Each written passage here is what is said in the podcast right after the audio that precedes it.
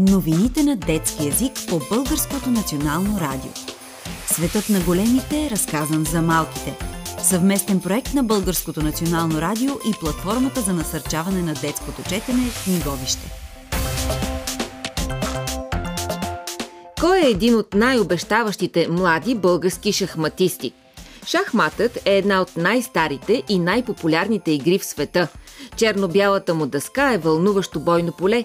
На него се срещат в двубой армии, царе, офицери, коне. Правилата са прости за научаване, но играта е сложна, изисква силно въображение, логика и бързо мислене. Затова шахът е признат международен спорт. Условията му като спорт се определят от Международната шахматна федерация ФИДЕ. Тя организира турнири и състезания на различни нива и присъжда званието майстор на най-добрите играчи в света. Днес искаме да те запознаем с един от най-добрите играчи. Казва се Никола Кънов и е ученик в 9 клас в 32 средно училище Свети Климент Охридски в София. Никола в момента е в топ 100 на шахматистите до 18 години в света и е шампион на България по класически шахмат за младежи до 20 години. Освен това има висок рейтинг на ФИДЕ. Рейтингът е специално число, като оценка, което показва колко добър си в шаха спрямо другите играчи. Ако печелиш срещу силни съперници, рейтингът ти се повишава, а ако губиш от по-слаби, той се понижава. Това означава, че трябва да играеш срещу различни съперници, за да развиваш уменията си и да подобряваш рейтинга си.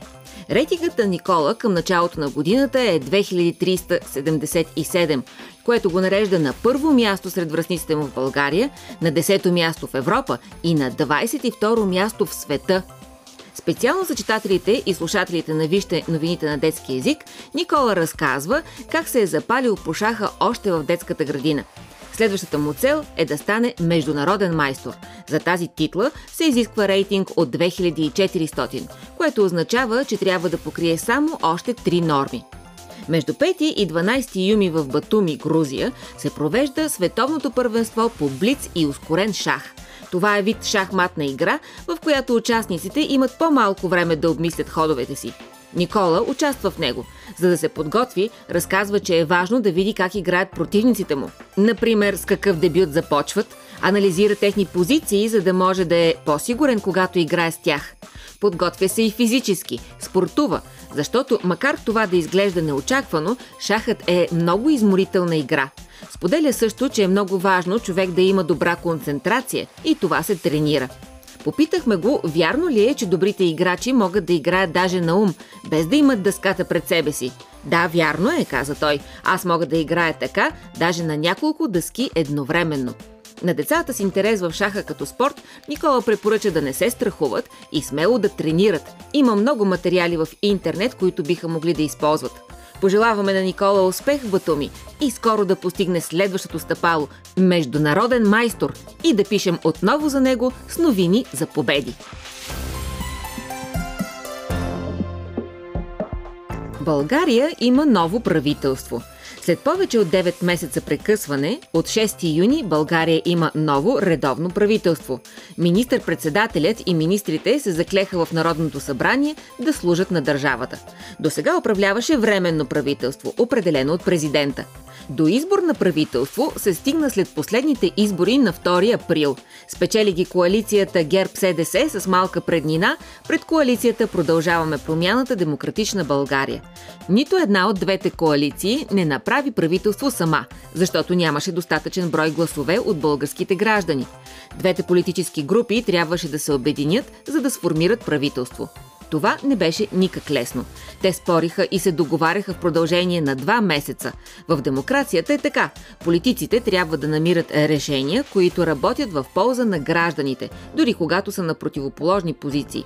И двете формации се разполагат в политическия спектър център-дясно, т.е. идеите им как да се решават основните проблеми са близки. Доближават се и в разбирането си, че България трябва да върви напред като част от Европейския съюз и НАТО – Но във времето между тях се е натрупало огромно недоверие. Продължаваме промяната Демократична България смяташе, че ГЕРБ СДС са допуснали много сериозни грешки в предишното си управление на страната. А ГЕРБ СДС смята, че продължаваме промяната не са достатъчно опитни, за да се справят с сложните въпроси пред страната. Спориха и по въпроса какви промени са нужни в съдебната власт, за да осигурява справедливост в обществото. Предстои да видим как ще се разбират в управлението на държавата. А кой ще бъде министър-председател? За сега новото правителство си е поставило хоризонт от 18 месеца или година и половина, за да свърши важните си задачи. Лидерството на правителството ще се определя с ротация. Какво означава това? През първите 9 месеца министър-председател ще бъде Николай Денков. Той е представител на коалицията Продължаваме промяната Демократична България.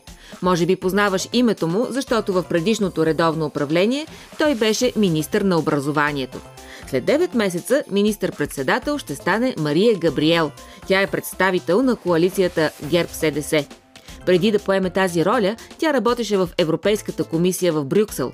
Мария Габриел беше комисар, който отговаряше за иновациите, научните изследвания, културата, образованието и младеща. Какво предстои? Новото правителство иска да свърши няколко важни задачи, докато е на власт, съвместно с Народното събрание.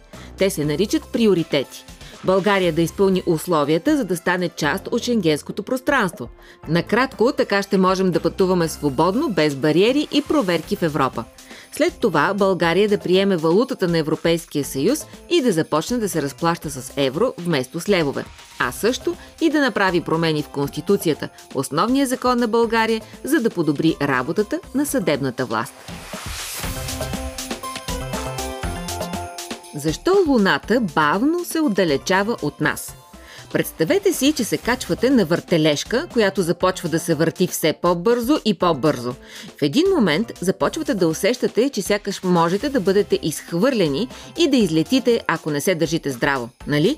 Запомнете този момент, защото тук се крие тайната на това защо Луната се отдалечава от Земята. Но нека да започнем от самото начало – Луната е единственият постоянен естествен спътник на Земята. Образувала се е почти в самото начало на Слънчевата система, преди цели 4,5 милиарда години. Милиард е число с цели 9 нули. Затова космическите времеви рамки са несравнимо по-големи от мащабите на времето, с което сме свикнали в нашето ежедневие. Но точно както ние хората си имаме рожден ден, така и Земята, Луната и Слънцето също си имат. Просто техният рожден ден се е случил много отдавна. А малко след като Земята се е образувала, се е случил огромен сблъсък. Планета с размерите на Марс удря Земята. В резултат на този удар се откъсва вещество от Земята, което се смесва с това на удрещото тяло. И така, само за няколко часа се образува нашата Луна. Учените наричат това теория за големия сблъсък и тя най-добре описва разбирането на астрономите за происхода на Луната. При своето образуване Луната е била много по-близо до Земята. Горе-долу 20 пъти по-близо, отколкото е сега. Силата, която влияе между всички тела в космоса е гравитацията. Това е силата, която държи нас, хората, здраво стъпили на Земята – Гравитационното взаимодействие между Земята и Луната води до това, че постепенно въртенето на Земята се забавя. А ние добре знаем, че един ден е времето, за което Земята се завърта около оста си. Днес едно завъртане отнема почти 24 часа, но в началото, при раждането на Луната, един ден е бил само 5 часа. Ето за това появата на Луната води до стабилизиране на младата Земя и помага в бъдеще тя да се превърне в подходящ дом за живот. Благодарим ти, Луна! И сега вече можем да минем директно към отговора на въпроса – защо Луната се отдалечава? Причината отново е гравитацията. Гравитацията на Земята кара Луната да обикаля в орбита около нашата планета. Но Луната също влияе гравитационно на Земята – което води до придърпване на водите и океаните на Земята към Луната. Това са така наречените приливи от страната насочени към Луната и отливи от обратната страна на Земята спрямо Луната. Земята обаче се върти до сущ като въртележката, за която споменахме в началото. Поради въртенето на Земята, приливната изпъкналост, т.е. там където водата е максимално привлечена гравитационно към Луната, се намира малко пред Луната. Както въртенето на въртележката може да ви изхвърли навън, така и въртенето на Земята прехвърля част от енергията на приливната изпъкналост. Понеже тя е пред Луната, това води до леко избутване на Луната към по-висока, т.е. по-далечна орбита. И в резултат Луната се отдалечава от нас. Бавно, с около 3 см и 78 мм на година, което е сравнимо с скоростта, с която растат ногтите на пръстите ни. А до кога ще продължава това? Компютърните симулации на астрономите показват, че Луната ще продължи да се отдалечава през следващите около 15 милиарда години. Разбира се, много преди това нашето Слънце най-вероятно ще е достигнало крайните етапи от своя живот, така че няма нужда да се притесняваме. Ала следващия път, когато видите или се качите на въртележка, спомнете си за нашата Луна – и за това, че макар нощното небе да изглежда неизменно, гравитационните сили между небесните тела играят непрестанен танц. Танц, който постепенно променя за винаги начина по който ще изглежда космосът за хората след нас. И дори самата Луна няма да е винаги една и съща. Изложба, в която са показани само фалшификати – преди известно време една лондонска галерия получава притеснителна новина. Анонимно телефонно обаждане съобщава, че цели 11 от най-ценните картини в колекцията всъщност са фалшификати. Започва мащабно проучване, но опитите за проследяване на происхода им не дават ясен отговор. И до днес никой не е напълно сигурен истински ли са тези картини или не – Търсенето обаче неочаквано вдъхновява служителите на галерията. Те създават изложба, съставена изцяло от фалшифицирани произведения на изкуството. Целта им е да предизвика дебат за това доколко ценно е фалшифицираното изкуство. Кураторите, това са специалисти, които се грижат за съхраняването, изучаването и излагането на сбирки от произведения на изкуството, задават въпрос. Ако дадена творба е красива или затрогваща, или те кара да се замислиш, толкова ли е важно името на автора? Дали познаването на самоличността на твореца не ни кара автоматично да оценим творбата по-високо? Ако фалшификатът е достатъчно добър, че да заблуди дори експертите, нима той няма художествена стойност? В изложбата са включени десетки картини, рисунки и скулптури. Някои са дадени на галерията с образователна цел, други обаче са били изложени пред публика дълго време, преди да стане ясно, че са фалшификати. Една такава картина изобразява Дева Мария, уж рисувана от италианския гений Сандро Бутичели – Негова, например, е световно известната картина Раждането на Венера от 1485 година. Едва след по-внимателно проучване, експертите откриват, че лицето на Дева Мария прилича на известна филмова актриса от 20-те години на 20 век. За да са напълно сигурни, те правят още анализи. Оказва се, че при рисуването са използвани съвременни бои. Вече няма никакво съмнение, че картината не е автентична. Създателите на изложбата обаче искат да покажат, че понякога дори експертите могат да бъдат заблудени. И в България наскоро имаше голям скандал, свързан с фалшиви произведения на изкуството.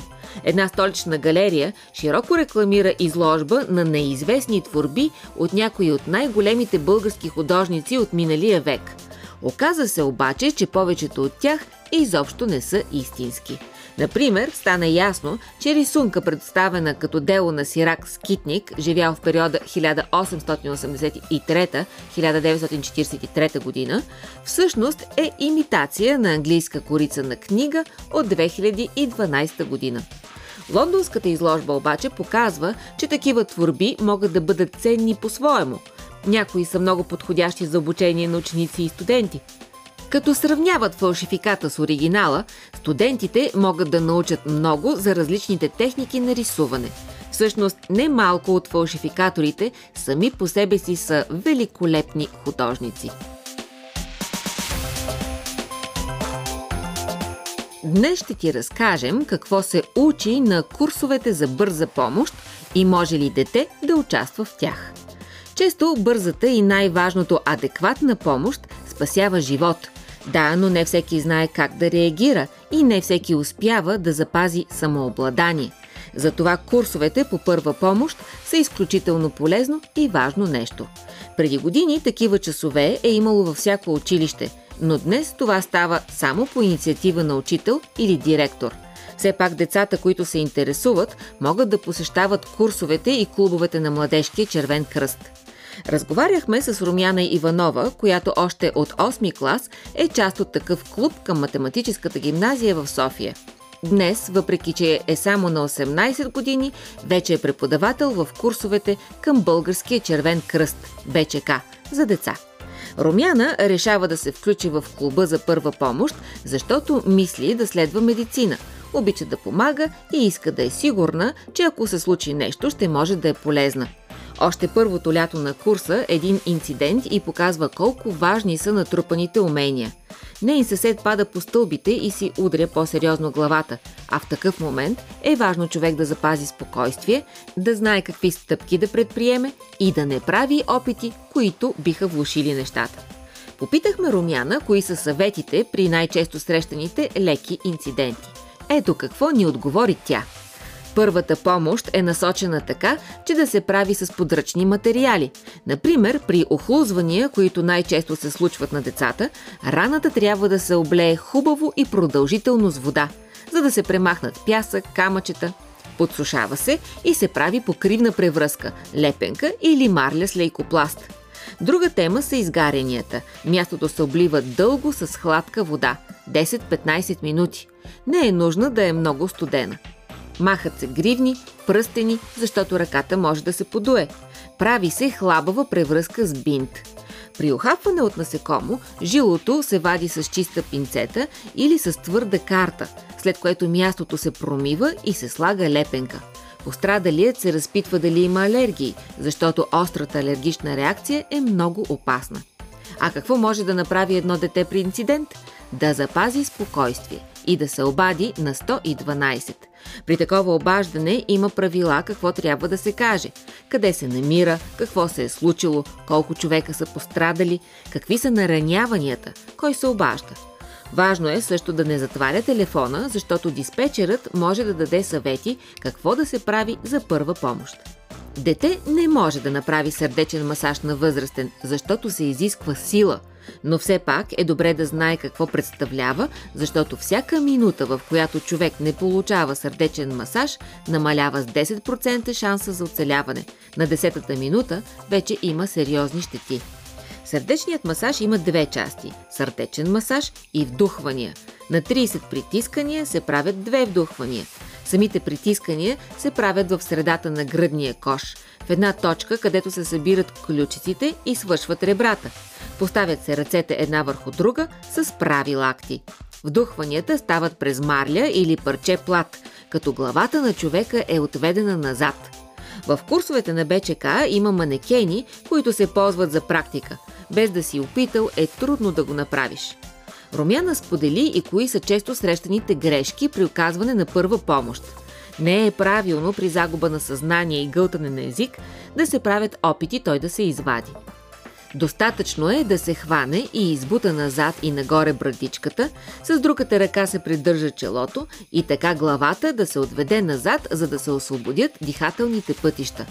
Най-добре е човека да се постави легнал на страни.